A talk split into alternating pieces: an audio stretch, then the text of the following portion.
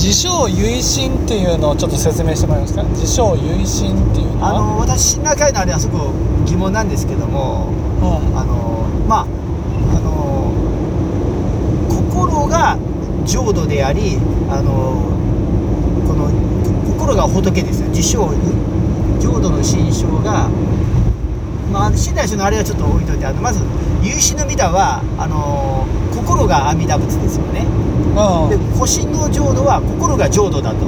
これは有意識の教えから言ったら正しいと思うんです。うん。はい。まあ今あの上田さんもあの説法でもおっしゃいますからね。うん。実際浄土を作っていきますよね。死後じゃなくてうん。そして私が阿弥陀仏を目指すということですからうん。それ自身は大座章でも否定はされてないと。はい。ところがあの白髪聞くあの神官でしたかねはい。浄三の自信に迷うてとあそこは否定されてますしうん。自称優心するんで浄土の新書演師とうん。しかり松屋のゴンセル修士ですからうん。当時のあの手話たちの人たちをなで切りされてますよね、あれを信頼会で学んだ教学の通りに受け取っていいのかどうか。なその自称唯心ってまず何だ自称優自分の章を自称唯優心心にする浄土の心象。自称唯心に沈むって何なんですか？自称唯心に自沈む分の心が浄土であれですかね。自称唯自分心の心が阿弥陀仏ですか？自称優自称唯心っていうのはね自分の心がいわゆる仏様のように穏やかな時ははねああ今私は仏の心なんだと。い、こういうふうに思うってことあです。あはいは私の心がね今穏やかな状態になっていたならばそれが浄土なんだと、ねはい私の心がまあいわゆるどうなってるか。い、それによって仏か仏じゃないか。浄土か浄土じゃないかと。心の状態によって。そうだから今自分の心が苦しい時は本当に今の私の心が地獄だわと。こういうふうに思う。はい。ということはねまあ思い通りにならないことが起きなければ浄土ですよ。ね はい。自分が上上から目線で人に温かく接してる時は仏様ですよね、はい。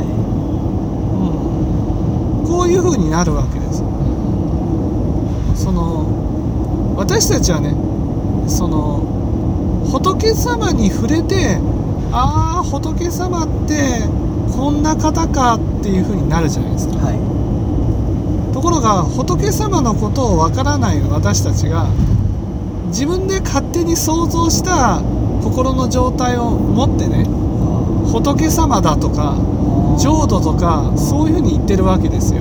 自分勝手に思った浄そう。土とか仏様のことをおっしゃってるんですかそう。だからねこれはもう仕方ないんですよね。衝動仏教の人っていうのはは当然仏様に触れたことなんてないわけですよ、いはい。ね、仏様に触れたことがないから仏様のことを想像できないんです。はい。想像できないよね。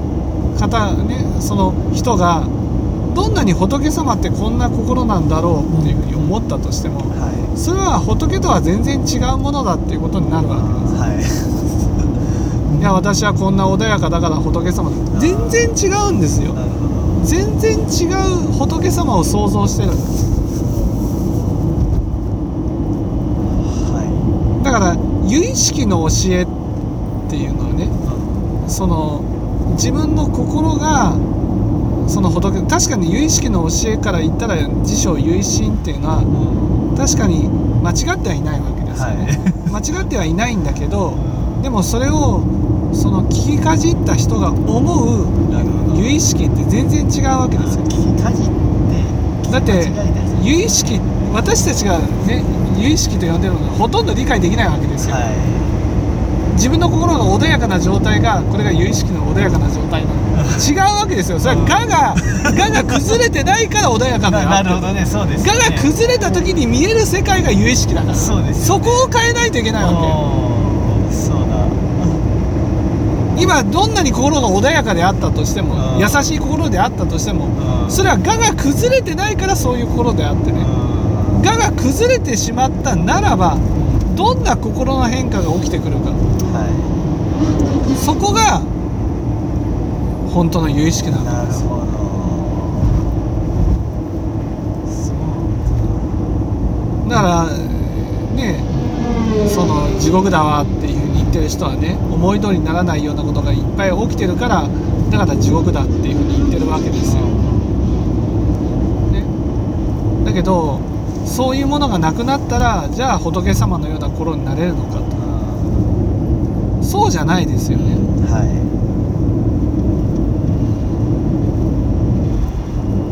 そこそこがやっぱ勘違いしてるっていう。ね。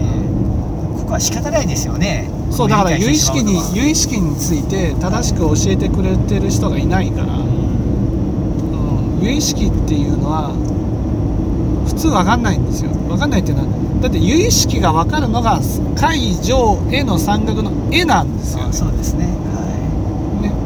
解を実践して上をしてしていかないと有意識の世界って見えないわけいです。よはで有意識の世界が見えないのに今の自分の意識とかその心が崩れてない状態を穏やかと呼んでる、ね、い。はこういうふうな状態だったらそれはね分かんない。いなるほ